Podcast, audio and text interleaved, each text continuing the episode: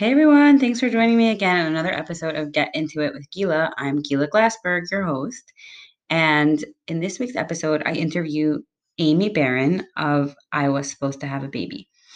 Now, I want to take this time to tell you guys that I love interviewing people who are open to organic conversation.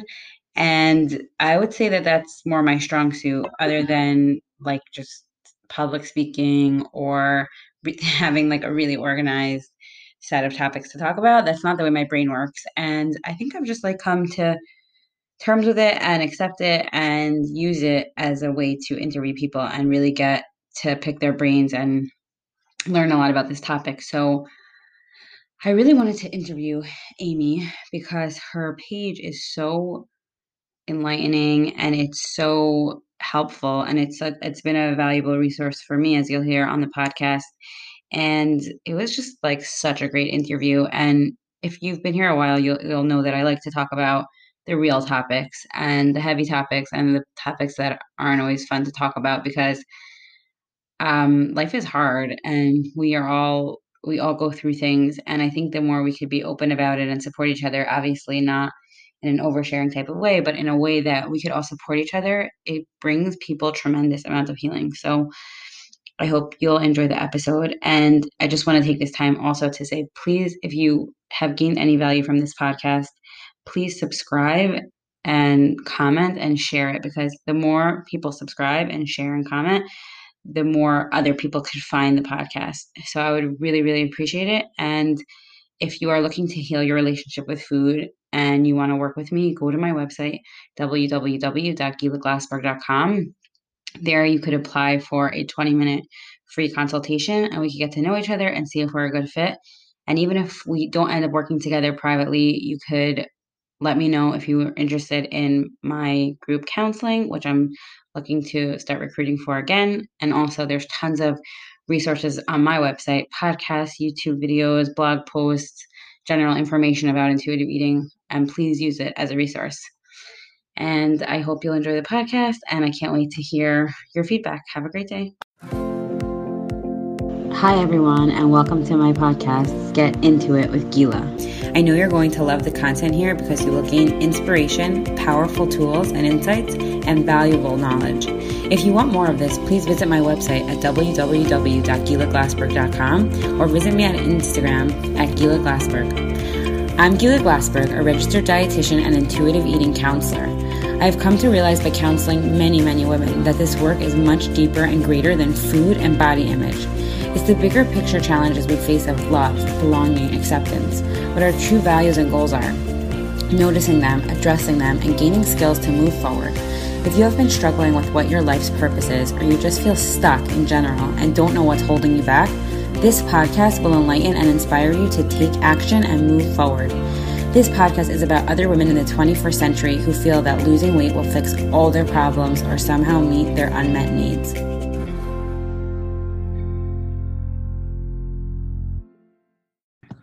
Hey, hi, everybody. Thank you for joining me again on another episode of Get Into It with Gila. I'm Gila Glassberg, registered dietitian and certified intuitive eating counselor. And today I have Amy Barron. Hi, Amy. Hi, Gila. How are you? I'm doing good. Thanks for asking. Thanks for coming on. It's my biggest pleasure and my biggest honor to, to just come on to different forums and to talk about this important topic that we're going to be discussing today. Yeah, so I'll just tell the listeners, I found you on Instagram. Your handle is I Was Supposed to Have a Baby. And um, I want to hear all about it, but I just want to say that, like, I was just so drawn to your page. Thankfully, I have never struggled with infertility or infant loss. Thank God, thank God a million times, but I do have, thank God, I have a brother who lost a baby. Um, Sorry.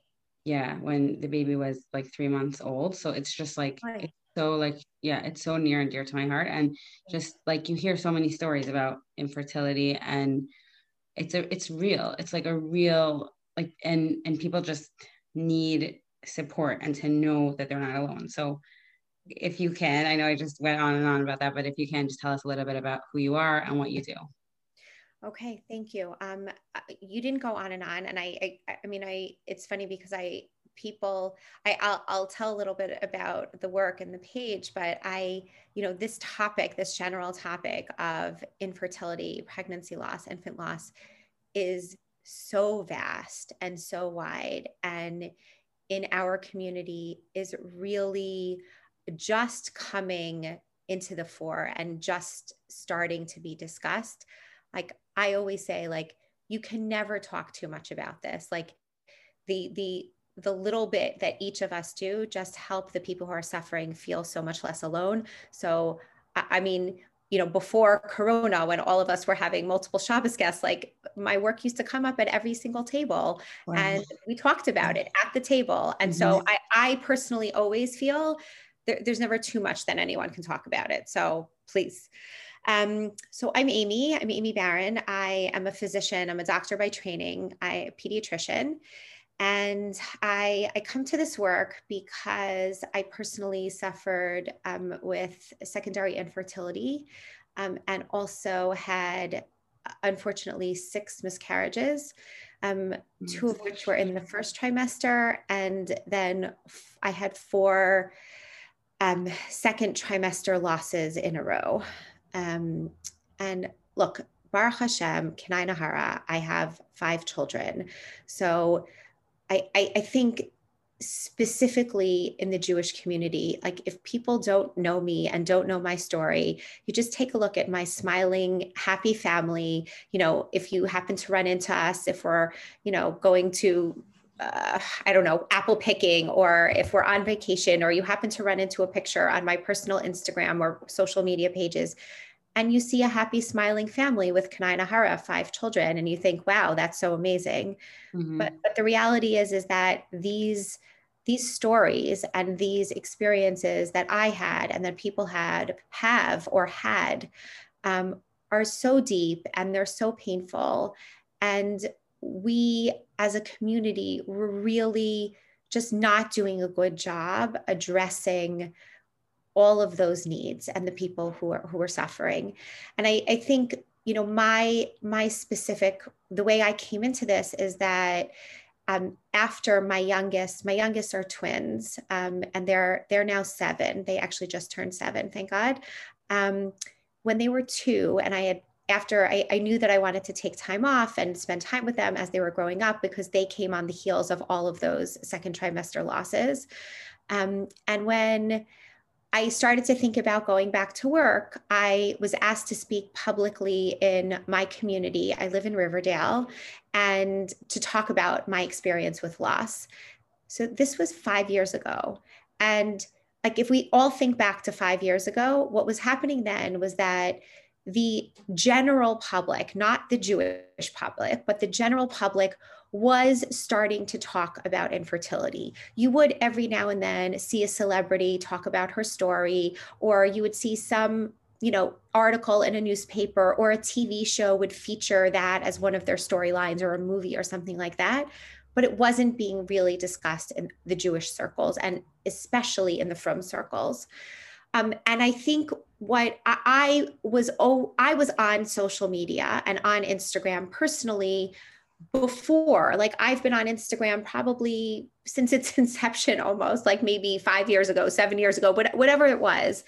And what I saw was that there were these emerging accounts, like one after the other, and then there would be dozens and hundreds of accounts that were talking about infertility and people's personal stories, or talking about miscarriage, pregnancy loss, infant loss, but nobody was doing it from a Jewish perspective. Like, all the Jewish organizations, and there are many fertility mm-hmm. organizations, and they all do incredible work. They just weren't talking about it on social media. What they were doing instead was that they were just pitching their programming, or they were, you know, doing fundraising campaigns, but they weren't being supportive to the community.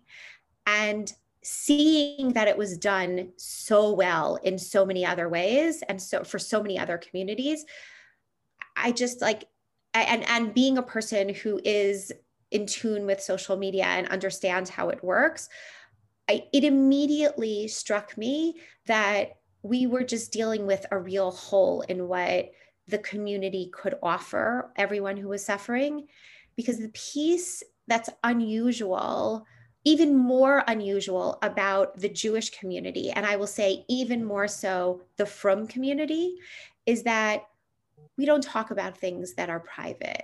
And, and infertility and loss often sort of falls in that bucket.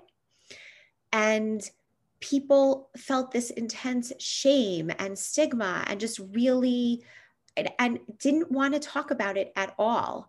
But the beauty of social media is that you, you can like come on and mindlessly scroll. Like you can just, you can passively get the support without actively giving your story to anyone or making it public. You can create a dummy account and, you know, anonymously and just, or, and post and, and even use it in a way that people don't know who you are, but still share your story. So I, I created, I Was Supposed to Have a Baby um, last year in the spring of two thousand nineteen. And I, I, It, it's filling a need. It, it's mm-hmm. filling a void. And I'm just grateful to be able to have the strength to be able to do this. Wow. Um, wow. What a story. Um, okay. So first of all, I'm so sorry for your losses. Thank you. I can't even imagine. And yeah. um, I watched a few of your lives, and although I didn't personally lose a baby, thank God, I felt a tremendous amount of support, and almost like that that time period was so hard for my family. So it was like, for me, like the sister, the aunt, like it helped. So I can't, you are just helping so many people with this.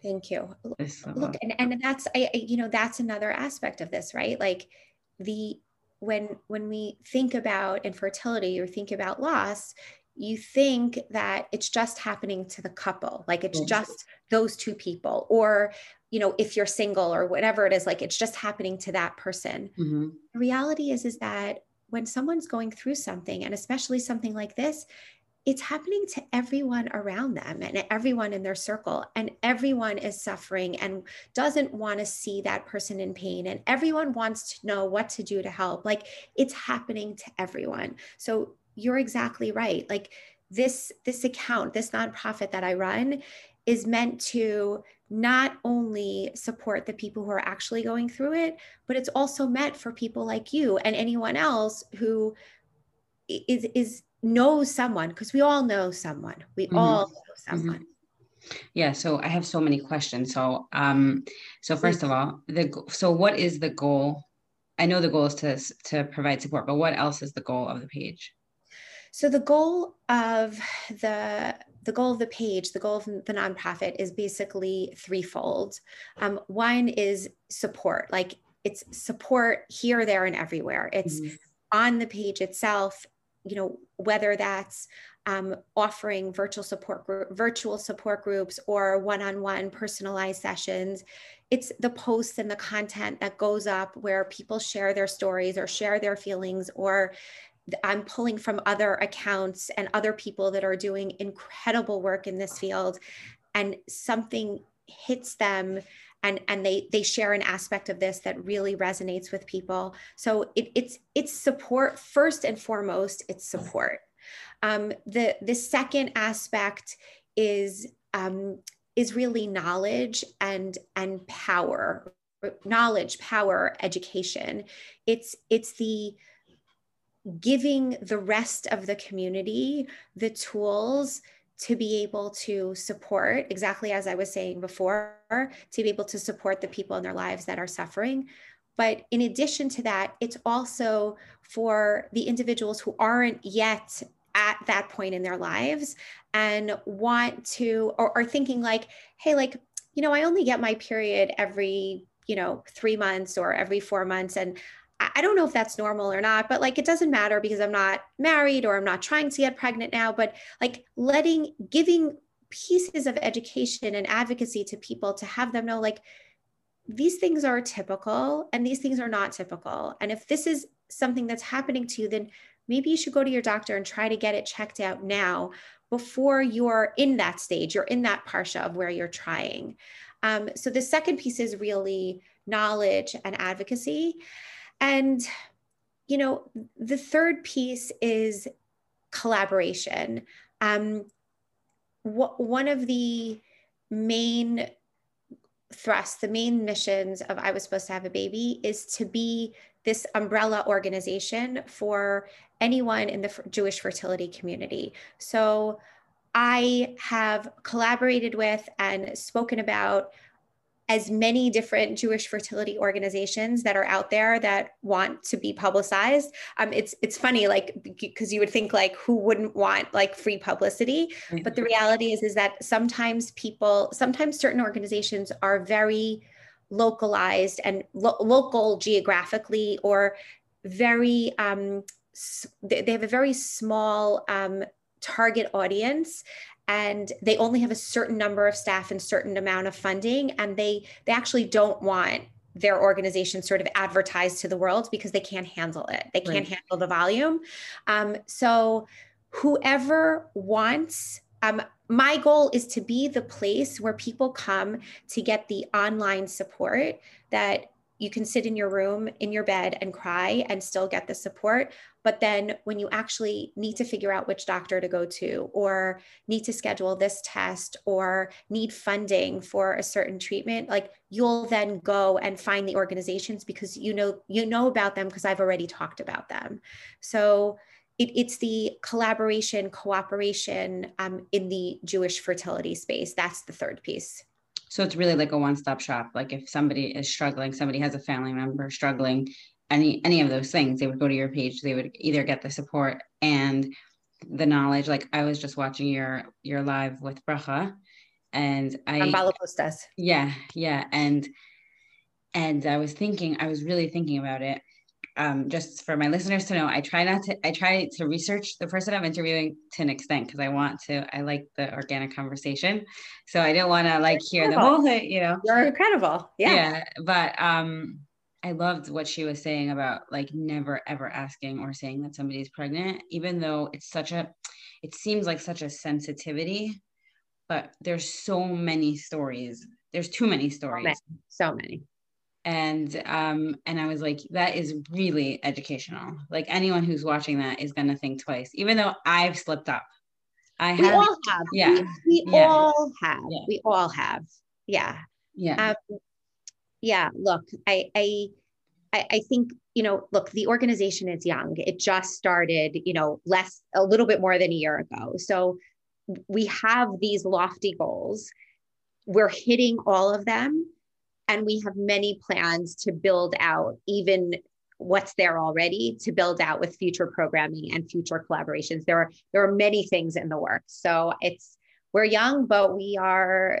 The goal is is to bring this to uh, look. It should be that anyone who's struggling should be able to know where we are, so that they can get get the support. That's the goal, God willing. Nice. But God willing, let me hold on. Let me just say one second.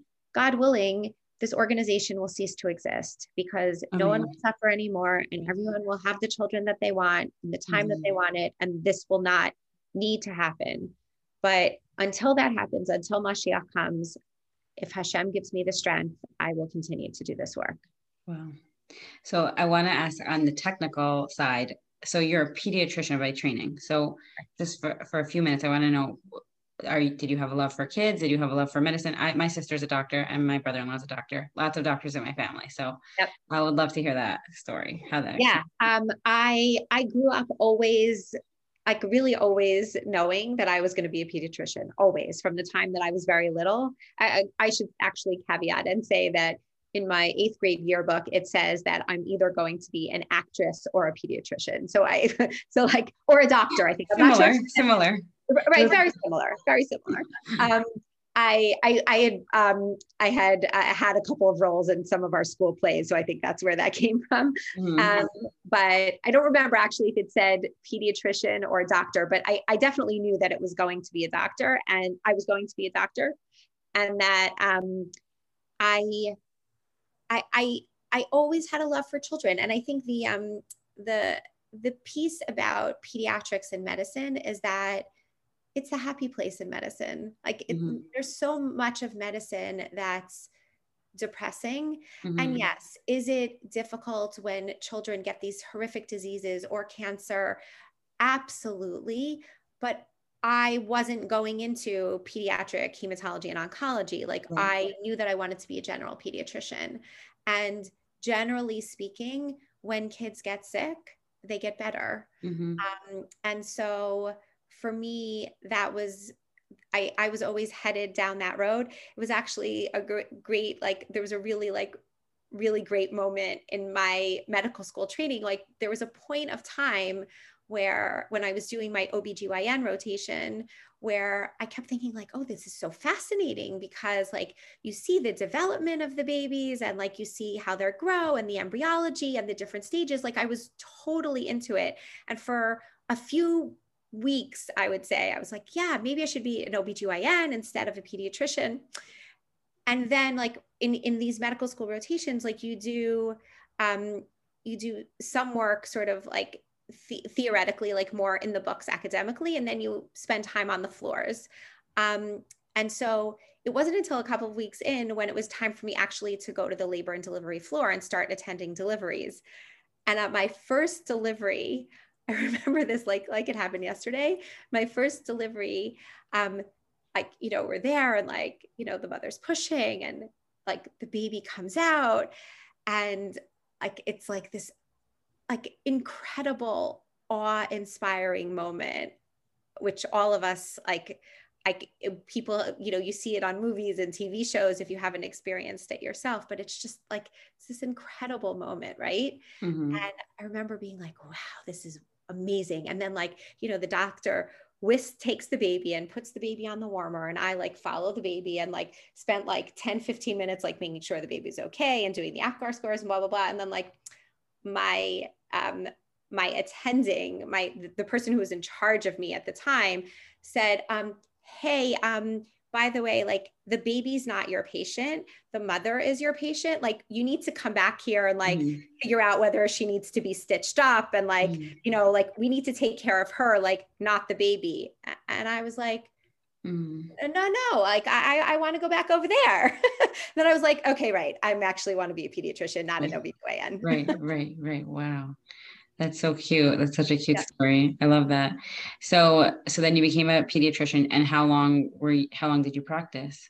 Um, so I did, um, I did my three years of residency, um, and I got married and had my first child during residency, um, and had her actually my, um, uh, my last year of residency, and then basically took about six months off afterwards to finally spend time with her and study for my boards. Um, and then I worked for, let's see, one second. No one's asked me this in a while, so just give me a second here. No problem. Take your time. I think it was like um, two thousand and da, da, da. Okay, so then I worked for about, eight, it was either eight or nine years, something like that, um, where I was the um, was the attending uh, pediatrician in a hospital in New York City, where um, only for newborns. So basically, I did labor and delivery. So I was the doctor if, God forbid, there was a high-risk delivery or meconium, something like that, or preemies. Um, so I was the pediatrician who attended the deliveries. Um, and then also I covered the newborn nursery and um, and the NICU. So it sounds was- it sounds like you got to do like right. that exact experience right. over right. and over again. Right, right, and I did, and it was amazing. the The truth was is that it just that in, at that time in my life, um, so it was shift work. It wasn't an office practice. It was mm-hmm. shift work, and I could make my own schedule. And for you know, someone who was newly married with a baby at home and God willing, adding more children to our family, the intention was I didn't want to be working full time. I wanted to be able to say like, I don't want to work on Shabbos, on Yantif, you know, it was flexible in the summer or whatever. Like I, I wanted it to be flexible. And so this was the job that enabled me to do that. But yes, you're one hundred percent right. I got to experience the awesomeness of deliveries all the time. And it was incredible. Wow. So then, so when you were working as a pediatrician, you were also experiencing um, a lot, like that's when the miscarriages. Right. Right. So, so what happened was, um, so I had my daughter, then, um, then we had that period right after she was born, we had um, almost three and a half years between her and my son. So that was my period of secondary infertility where, you know, I'm taking care of other people's babies all day long and have one of my own at home, thank God, but still was unable to get pregnant. Um, we went through lots of different fertility treatments. We never got to I V F, but um, lots of different fertility treatments. That was when I had my first loss and a lot of medical complications afterwards. Um, but still, I continued to go back to work. It, it wasn't, um, after I sort of healed from the complications, that it wasn't triggering for me to go back to work. It was like, this was a blip in, in the road.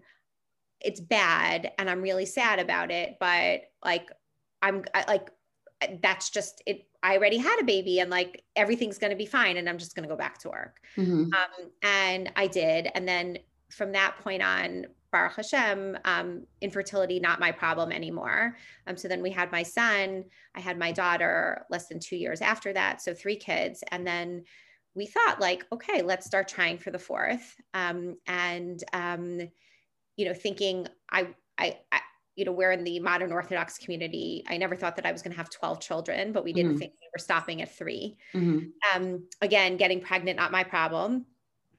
Got all the way up to sixteen weeks and inexplicably, you know, went in for my regular checkup and there was no heartbeat. Um, and that happened exactly in the same way for uh, three more times in a row. Um, either at sixteen or seventeen weeks.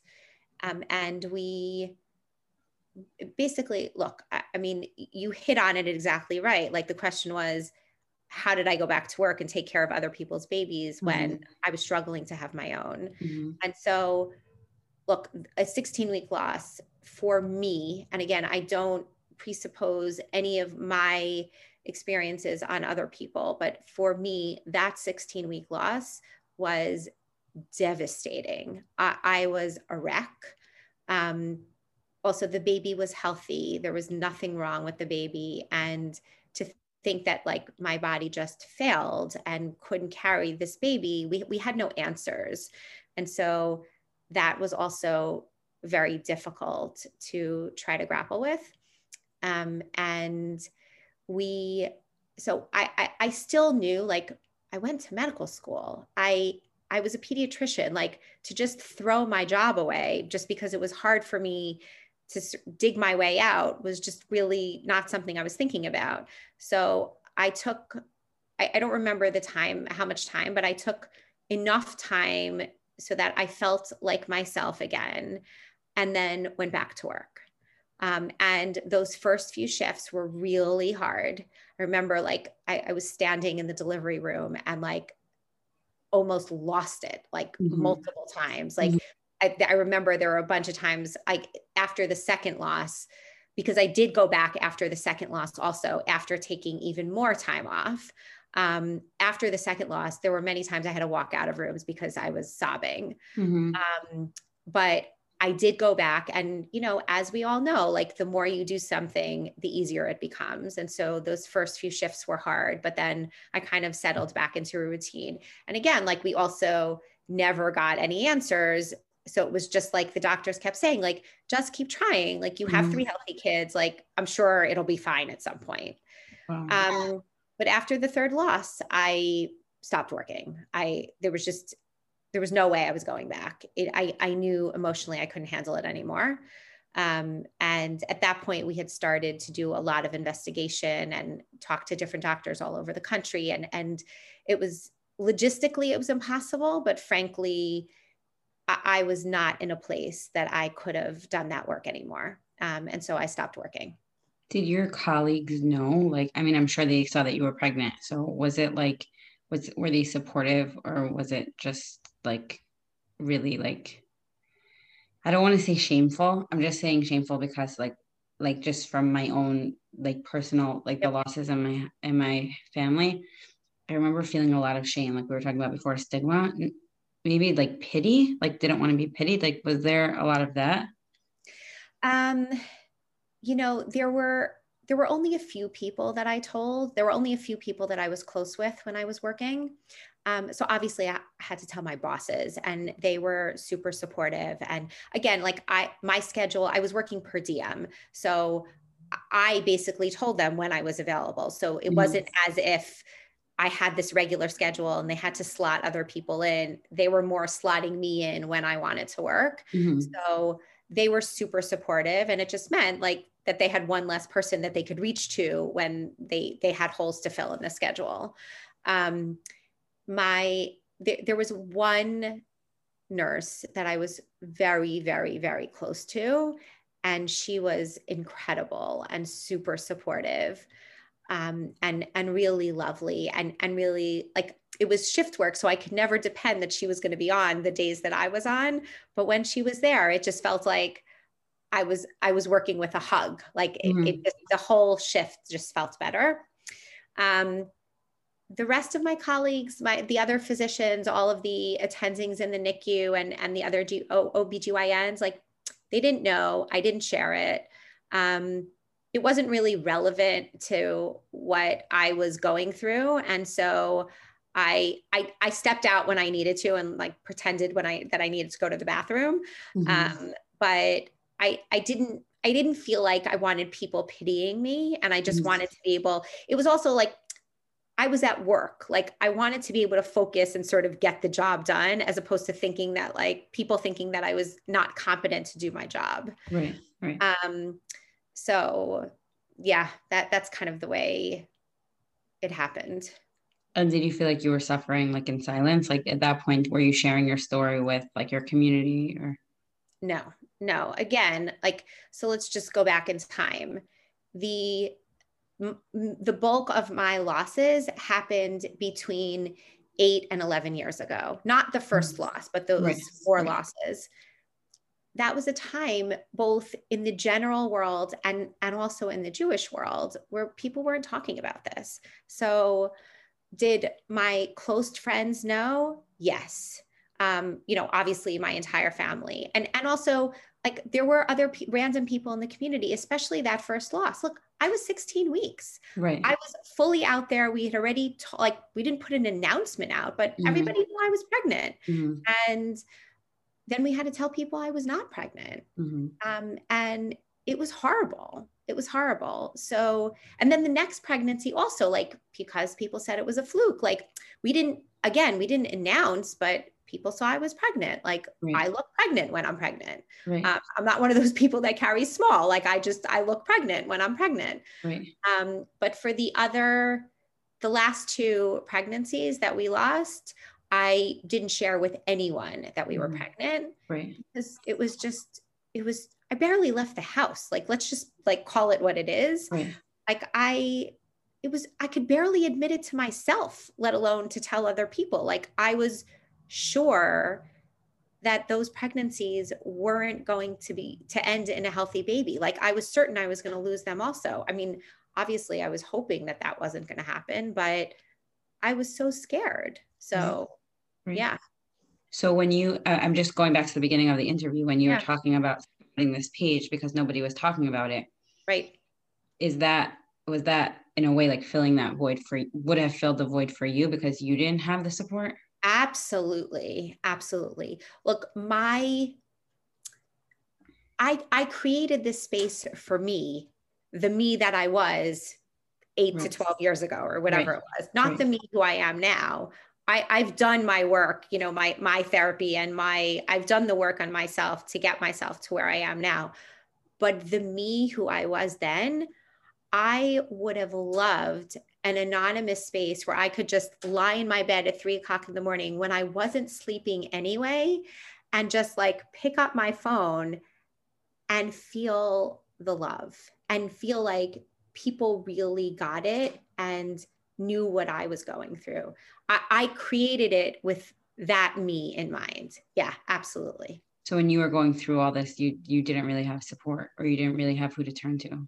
There was one person. There was one person um, who also had three second trimester losses at a similar time that I did. Like we would, like I would have a loss, she would have a loss. Mm-hmm. And we we we were we were family friends, um, and immediately, like when I had a loss and she had a loss, people put us in touch with each other, and she was the person that kept me sane. Wow. It was her and only her, and she knows it. And we, if if I didn't have her, there would have been no one. Wow. Yeah. So you created what you needed a few years ago, and with that exact experiential feeling of what somebody who's experiencing loss would need. Yes. Now, I, w- I really want to go there. Like, where does this shame and stigma come from? Like, what or why is it so private in the F R M community? Because I think it's important to to know, like, we have to change that. Right. Um, look, I, I have many ideas. Um, I think, I think, I I personally think that a lot of it is rooted in shidduchim. Um, I, I think that that's where it's from. I, I think it's, there's a shidduchim piece, and then there's the secrecy and privacy piece in terms of like everything that's Taras Hamishpacha sort of related. Like, we don't tell people we're going to the mikveh. Mm-hmm. We don't tell people when we're counting. We don't tell people when we're trying. We don't tell people, like, not that I'm saying that we should, I'm just right. saying there, there's, I, I'll deal with that part first and then the shidduch afterwards. Mm-hmm. Like, like there, there is this, like we're, we're given this, like, don't talk about it. Don't talk mm-hmm. about it. Don't talk about like, don't talk about sex. Don't talk about, you know, don't talk about when you're trying. Don't talk about if you're not trying. Don't like, we, we don't talk about anything that's in regard to the bedroom in a, in a public way. And I think because look, I, look, let's, I mean, you could have sex anywhere and create a baby anywhere, but typically mm-hmm. it more typically happens in a bedroom. Right. And so I'm just saying, like, I, I think it, it sort of falls under this concept of, we don't talk about that. Um, the infertility piece, the loss piece, I, I think it's really rooted in, in a beautiful, like, we shouldn't talk about it because if we talk about it, it's going to bring more pain to the people who are suffering. We shouldn't talk about it with them. We shouldn't talk about it with the people in their families because if we talk about it, then it's going to remind them of their loss and then they're going to be even more upset than they are now. And we shouldn't talk about it. Let's just bury it and right. forget about it. And that, and, and let's just say bury it, right? Let's just say that that's an old school Correct. Belief, right? About anything. Correct. The, the more we talk about it, the more we cause pain, but that's really not. Correct. That's, the more we talk about it, the more I, we, we normalize and support, right? Exactly. Look, that that that's a very old school philosophy in right. general. And and we also, there there's so much, so much research out there in the general psychology community about how, you know, the more you sublimate, the more you push away negative feelings, the more you try to pretend that they don't exist, that it ends up like, number one, coming out later in ways that you would never have expected. Two, it can affect your body, both like physically and also psychologically. You can suffer with all sorts of ailments. Like there mm-hmm. are so many different detrimental effects that come from the secrecy and the shame and the not talking about things. Mm-hmm. Um, and, and it's just so much healthier to, to, to really discuss things in a supportive way for people so that they don't have to suffer alone.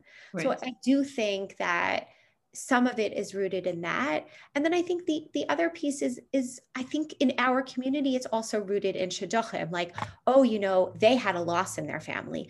Oh, you know, they're going through infertility. And like, yes, obviously, like there are things that are genetic and like, I get that, but there are so many medical advances nowadays. Like just because you have a specific diagnosis doesn't mean that you're never going to have children or that you're never going to have healthy children. Um, and most rabbanim in all communities are allowing, and I'm using most because they're still not all, but are allowing medical intervention for fertility treatments. We are a community that, you know, our, our main mandate is pru u'rvu. Like mm-hmm. I, the, the main mandate is to have children. And most rabbanim, like really, they, they bend over backwards to do everything possible to enable couples to have it. So I, I think that that's slowly starting to change, but, but that is a piece of it, in my opinion. Mm-hmm. So I guess like maybe, maybe this is an opinion question, but like, I know that since Instagram has come to be and people are sharing more of their, their private life publicly, or maybe it's not private, but there is that balance. Like we do believe in, I wouldn't say secrecy. Maybe we do believe in secrecy, but that's like a false value. But let's say we believe in, um, like, uh, what is it? Like, you know, we learn in seminary all the time that you're not like, imp- you're not impure. You're, you're, um, like separation is purity or something, right? Like yeah, we get yeah, that message yeah. a lot. So, yeah. so there is like that underlying message that like, almost like the more secret you are, the more tenacious you are. But correct. I think it's just totally. misconstrued yeah. in a lot of ways. So where, where is the line that we want to share and support? Yeah, look, look, there, there is, I, I'm not, I'm a person, I'm, I'm, I'm personally, I mean, sneeze in my own life. I, I'm not both in the way I dress and, you know, in, in the manner in which I go about. I wouldn't say I'm, I, I'm the model for this, but it, it's definitely a value that I hold and one that I think that is important. Um, where's the line? I think the line is that when we're, we're not, if, if, if there are people who are in pain in our community and we, we, as we are not doing a good job at reaching them and they're feeling isolated and alone, and then can have so many other detrimental effects in terms of their own mental health, which can then spill over to their families and their children, mm-hmm. and then the community at large, then where do those values lie? Like, like then we, we all have to like take a look and say, like, what are we really doing here? Right. I, I think, I think, you know, what I always say is that the Jewish community, and specifically the Frum community, I always believe is, is, is about five years or so behind the general public. Mm-hmm. Like everybody else was talking about cancer years before we started talking about cancer. Mm-hmm. Everybody else was talking about mental illness years before we started talking about mental illness, right? And like, I could give you a thousand topics like that, you know this as well, right? Right. right? So I think that slowly, slowly, slowly, we're realizing that, yes, there obviously is a value in privacy and in sneeze and, and making sure that people are given the space, that the private space they need to be able to handle and grieve and do whatever they need. But there also is a communal need to support them.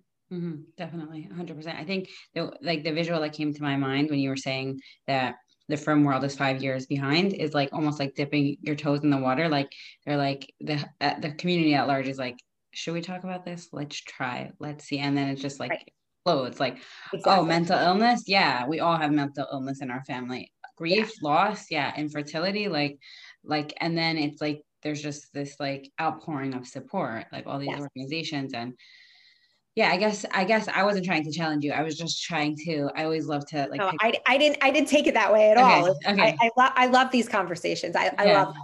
Yeah, I think that's how we get like clarity on, like I was thinking about, um, let's say like we talked a little bit before the interview. So my, my mother passed away very suddenly about two years ago. And I, I write about it, I blog about it. And, and sometimes I would even um, write about like my anger towards Hashem, my questioning of Hashem.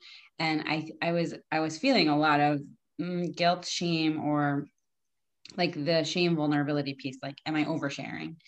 And um, I am in the very Frum Orthodox community, you know, so there is like a little bit of like, I'm pushing the envelope, but I got so much uh, feedback. Like, thank you for talking about that. And I, I, I am definitely a questioner. That's just my personality. And I, I was thinking about a Rav who I was close with before I got married, Rav Milstein. I remember him giving a shiur saying, we, we don't have blind faith. That's not Judaism. We are supposed to like question and turn, and the whole Gemara is about questioning. And I, I went back to that, that person, that, that topic in my brain. And I was like, guys, this is real. Like you suffer a loss. Hashem's pushing you. Of course you're questioning. That's, that's part of it. And like, we do have to talk about it. We can't just be like, like I, I always have this joke with my friends, and I hope I'm not offending anyone on this podcast, but I always have this joke with my friends, like, hi, how are you? I'm good, Baruch Hashem. My house is a mess and I'm crying in the bathroom, Baruch Hashem, Baruch Hashem. I'm like, you don't have to say Baruch Hashem that you're crying in the bathroom. Like, come on guys, like, let's get real, you know? Right, exactly. Look, I, I think that, um, you know, we, we as humans have the capacity to have complicated emotions, and we have the capacity to sit with grief and sadness and pain. And I, th- I think that some of it, you know, it, it, it oh, you know, obviously it comes from a good place, right? It's this like, Hashem is testing me. Hashem like is giving me this specific, like this test, because he knows that I'll be able to surmount it. And, you know, I, I, I, I Hashem loves me, and like, it's all for the good, and Baruch Hashem, everything's fine. And like, yeah, okay. And if that works for you, great. Like, kol hakavod, let it work for you, and let that piece be your driving. Let, let that piece be your drive, the piece that drives you.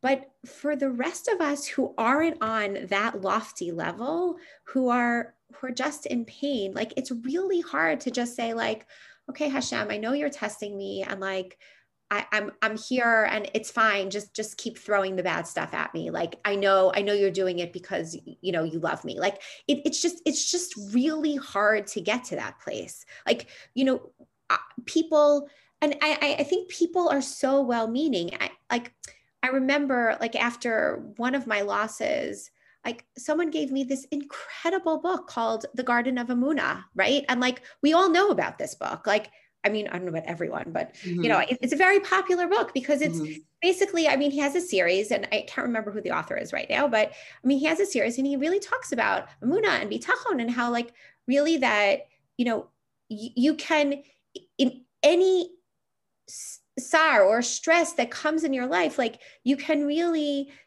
look at it in a way that Hashem is trying to teach you a message, teach you a lesson, give you a message, whatever, like that, that, that you believe that from on high, that he's really like giving this to you for the good.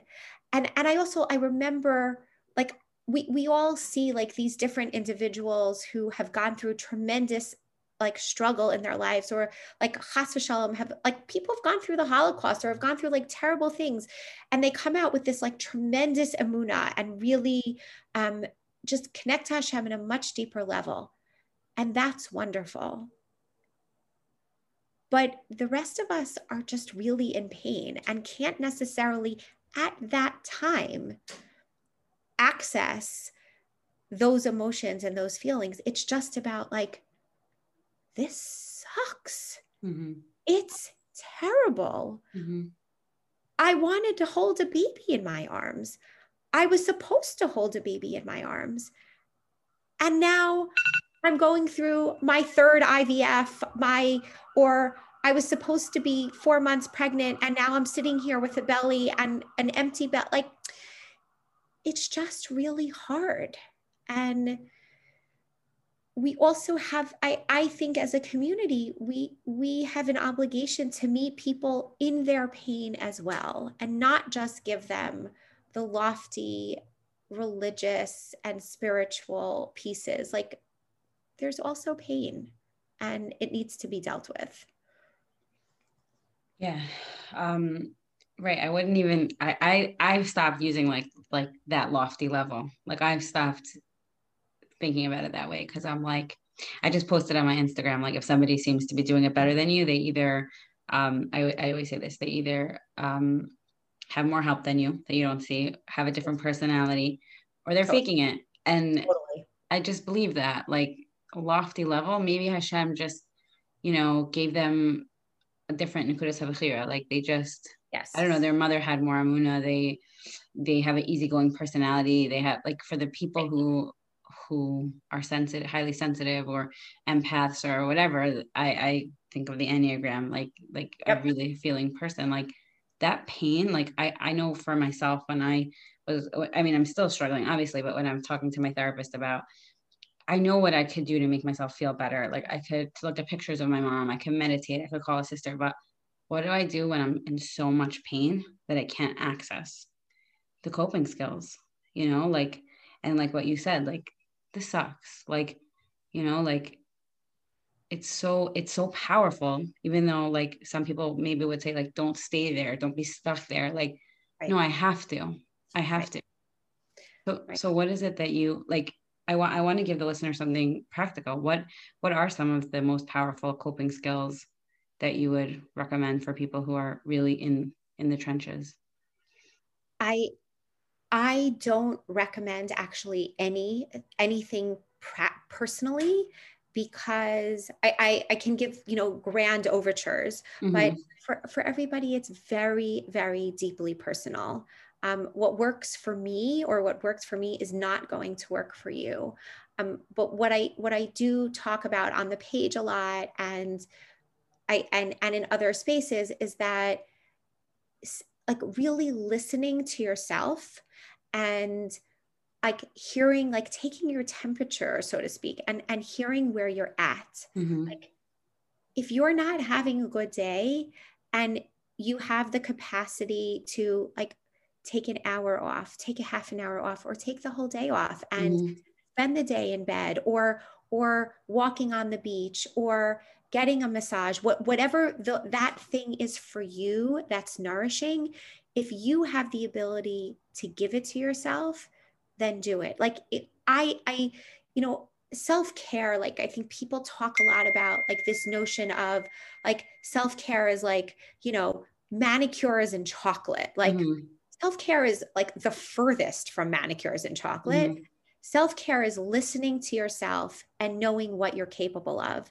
Right. And then if you're not capable of X, Y, or Z, like, so, so the first self-care I always say is like saying no, mm-hmm. like you can say no right. because you're not up for it right. and that's okay. Right. But, but the other thing is, what are the things for you that help to nourish your soul, your neshama, your guf, your every part of your body? Like, What what is that thing for you? And for everybody, it's different. Like for me personally, when I was in the trenches and going through all of my losses, and like on a day to day would like wake up and be like, I'm getting back into bed. Like there's no mm-hmm. purpose. Like mm-hmm. this is horrible. Like I could not see the light. Mm-hmm. For me, it was just about distraction. Like anything that I could do to not fixate on my loss. So it was like every possible book I could get my hands on, mm-hmm. every magazine, T V show, movie. It was just about like anything I could do to not think about it. And then when I was ready to get up out of bed and finally start like facing the world, and it wasn't even the world, but it was just start like coming back to myself a little bit. Exercise was the thing that did it for me, um, because I'm a person, when I get pregnant, I gain one pound for every week of pregnancy. So I had sixteen or seventeen pounds plus on me for every mm-hmm. pregnancy that I lost. And the fact that every single morning I would try to get on my clothes and they wouldn't fit was a daily reminder of everything that I had lost. And so losing the weight, but also the endorphins that I got once I got myself on my treadmill and the absolute like pounding of my feet mm-hmm. against the treadmill or the pavement, or like when I used to go to the gym more and like lifting these really heavy weights, like that physical exertion of like getting out my anger and frustration was really, really therapeutic for me. Right, right. But everybody has to find their thing and then do it. Right. I love That's what you said. It's like permission, like permission to stay in bed, permission to watch T V, distraction. Um, I, I think that that's, I, I was thinking about like what I teach, which is intuitive eating, which is, I always say that intuitive eating spills over into intuitive living and like the cues of your body, you know, am I hungry? Am I full? Am I sad? Am I happy? Am I, do I need distraction? Do I need exercise? Like that comes from, you know, like permission, permission to feel. And there, and like you said before, um, I'm going to start wrapping it up. I know you have to go, but like you said before, um, there's, I think I just lost my train of thought. Um, no, no, I, I was just going to say very quickly the permission, yes. like I'll just say it Your even spills over e- even to my life right now. Like last night it was after, it was almost midnight and I still had like a half an hour, forty-five minutes worth of work to get done. And I was hungry, but I wasn't actually really hungry. I really just wanted chocolate. Mm-hmm. And I was like, okay, it's not so healthy for me to be eating chocolate at midnight, but like, honestly, I kind of want some chocolate. Right. So I went and in my freezer, I always like babka is my thing. Mm. So like I went to my freezer and I found my stash of chocolate babka and I cut off a piece and I ate it at midnight last night because right. like, that's what I needed. Right. And right. like, it's just like, that's like, you just have to listen to what your body needs. Right. And I think that what, so what you were saying before is that like, when we don't listen to what our body needs, when we don't let ourselves feel, and Doctor Sarno, you know, Doctor Sarno healing back pain, like that, like, and I, I read such a good book, um, Feel Your Fear and Do It Anyway. She gives really good examples of how unprocessed emotions, like almost hits you in the face when you're not ready for it. So like anyone who I heard, um, I heard Malky Hirsch on a podcast talking about losing her husband. And she said like, one thing that somebody said to her was not to take um, medication to go through the pain. Everybody will say so- something different. Right. I've heard, I've heard many different things about yeah, pain sure. and loss. Um, but, but I, I was like, yeah, like I was thinking about all these things. Like the only way to deal with grief is to go through it. And I think that what you're doing is letting people have permission to go through it and to feel. And by l- listening to other people's stories and, you know, like all the content that you're putting out. And that's, that's how, that's like a part of healing, that permission. God, God willing, that that's, that's the hope. That's the hope. And, and that people, people feel, people feel that they have the permission to feel and they, and that they also feel the hug at the same time. That's the hope. Yeah. So thank you so much for joining us. Where could we, where could people find you? Um, the best place to find me is on Instagram. Um, I was supposed to have a baby or we, or there's a website, I was supposed to have a baby dot org. Um, all we have lots and lots and lots of resources. There are dozens and dozens and dozens of highlights on different topics related to infertility or loss. Um, there are fifty plus um, Instagram lives that are on YouTube that people mm-hmm. can watch different topics, different professionals, lay leaders, et cetera. Um, there's a lot of content out there. Go find it. It's there. And if there's something that you want me to address, if if you feel that there's been a hole, if you just want to connect, if you want to tell your story, um, please come find me. I'm always open to people messaging me and I answer every single mes- message personally. And I try to do it within the twenty-four hour period. Wow. And that I'll just say like, that's an example of somebody like taking their pain and like using it to serve. It's incredible. Incredible.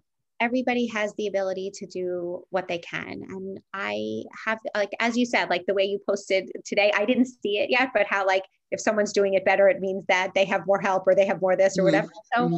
so I have the ability because I have help. I, I, I, I make no, um, you know, I, I make no excuses for it. I, I have, um, a cleaning lady who helps me to keep my house running. My husband is incredible and I can do this work completely free because his salary enables us to support the family. And so I don't have to bring in a salary and work as a pediatrician at the moment. So like it's, I, there are, there, Hashem has given me these opportunities for a reason, and I'm just trying to help as many people as possible. It's incredible. Incredible. Okay. So I'm going to put all your information in the show notes so that everyone can find you and get the support they need.